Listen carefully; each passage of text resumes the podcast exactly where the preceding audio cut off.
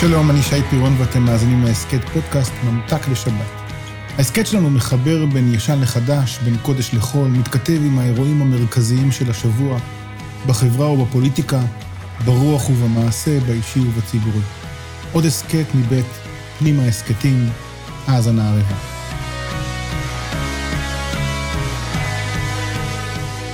והימים ימים של אש ותמרות עשן, והשנאה יוקדת והתקווה נחלשת. ימים של יצרים, טלטלה, אמיתות שנבחנות מחדש. ולצד אלה שגרת חיים. מיום ראשון נחוג את חג השבועות. החג מציין את היום בו ניתנה תורה לישראל. במעמד הר סיני נמסרו לעם לוחות הברית, המהווים ביטוי עמוק לקשר שבין אלוהים לאדם. חמשת הדיברות הראשונות עוסקות במצוות שבין אדם לאל, חמשת הדיברות השניות עוסקות במצוות של בין אדם לחברו. חג השבועות אינו יום זיכרון היסטורי, אלא יום של חידוש הברית. ברית של יחיד וברית של אומה. בכל שנה אנו מוזמנים לקרוא מחדש את פסוקי עשרת הדיברות, לשלב פרשנות עתיקת יומין ונצחית עם פרשנות חדשה, רעננה. לשלב פרשנות כוללת עם פרשנות אישית המייצגת את מה שעובר עליי ועליך ועלייך. אז הנה הקריאה האישית שלי לכבוד חג השבועות תשפ"ב.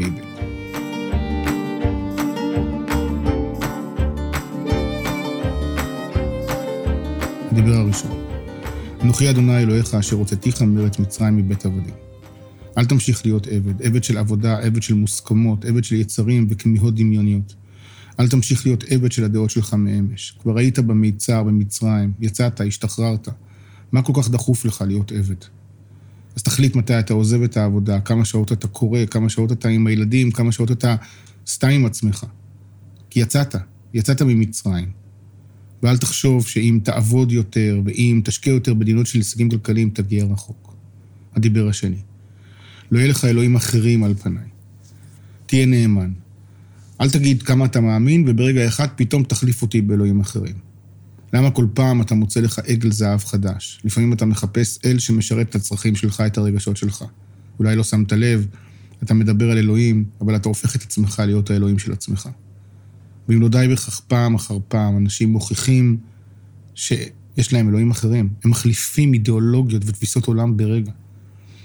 וגם, בהמשך הדיבר, לא תעשה לך פסל בכל תמונה אשר בשמיים ממעל ואשר בארץ מתחת ואשר במים מתחת לארץ. זאת אומרת, אל תהפוך את עצמך לפסל, לתמונה. פסל זה דבר קבוע, אתם יודעים, יצקו אותו. אתה צריך להיות בתנועה, לשנות ולהשתנות.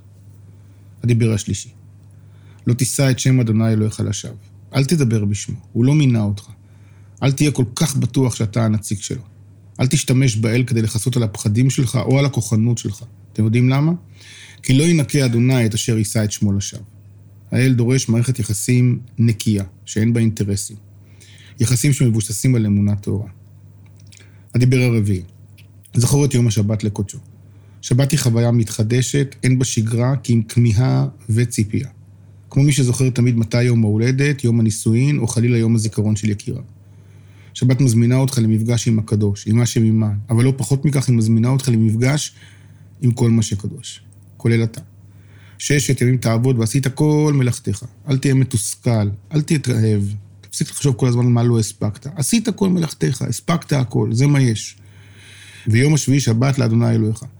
לא תעשה כל מלאכה אתה ובנך וביתך, עבדך ואמתך ובהמתך וגרך אשר בשעריך. שבת יום של קהילה ומשפחה, האל גורם לך לעצור, לראות באמת את הילדים ואת אלה שמשרתים אותך, את הקרובים ואת הרחוקים, את הבהמות והחיות, את הטבע. הפכת לזאב בודד. פתאום, בשבת אתה רואה את הסביבה. אתה רואה את עצמך, אתה רואה את אלוהיך. למה? כי ששת ימים עשה אדוני את השמיים ואת הארץ, את הים ואת כל אשר בם, וינח ביום השביעי. על כן, בירך אדוני את יום השבת ויקדשהו. אין לך זמן, אתה חייב לסיים פרויקט, יש בחינה, משהו דחוף, תלמד מהאל. אם הוא יכול, גם אתה יכול לנוח. שום דבר לא בורח. הדיבר החמישי, כבד את אביך ואת אמך למען יאריכון ימיך על האדמה אשר אדוני אלוהיך נותן לך. מאז שנולדנו לימדו אותנו עד כמה טבעי לכבד את ההורים. כיבוד אב ואם נראה במבט שטחי, מלא הוד, פעולה רומנטית, עגולה ושלמה. רספקט. אבל לפעמים כבד זה כבד, heavy, זה קשה, זה לא קל. אם זה היה פשוט, זה לא היה מופיע בעשרת הדיברות. להיות ילד של הורים זאת משימה לא פשוטה, משימה כבדה. אל תטשטשו את הקושי, אל תפחידו את המחויבות, אל תשכחו את האחריות. הדיבר השישי, לא תרצח.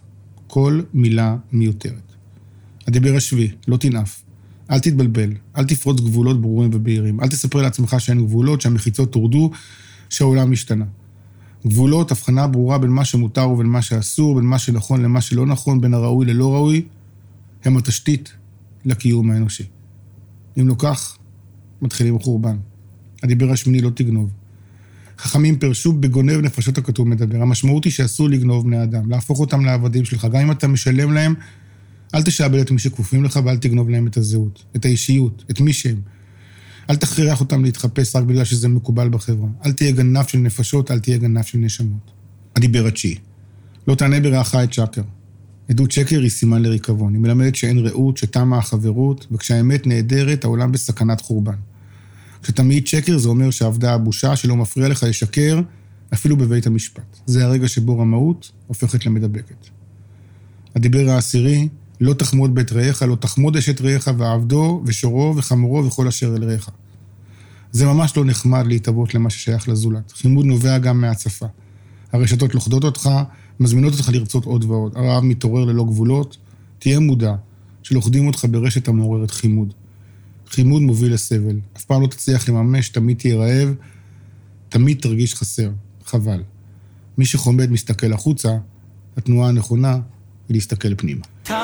נשלם, לך תעמוד פרק בעולם, אני אמצא לי אור קטן, אני אמצא תקווה קטנה. תודה שהאזנתם לעוד פרק של ממתק לשבת מבית פנימה. תודה לחברי המערכת אורי עפרוני וליאור טל שדה. תודה לדין כץ ריטוב על הביצוע הטכני, לאילי בוטנר וילדי החוץ על הרשות להשתמש בשיר הנפלא. תם ולא נשלם. שבת שלום.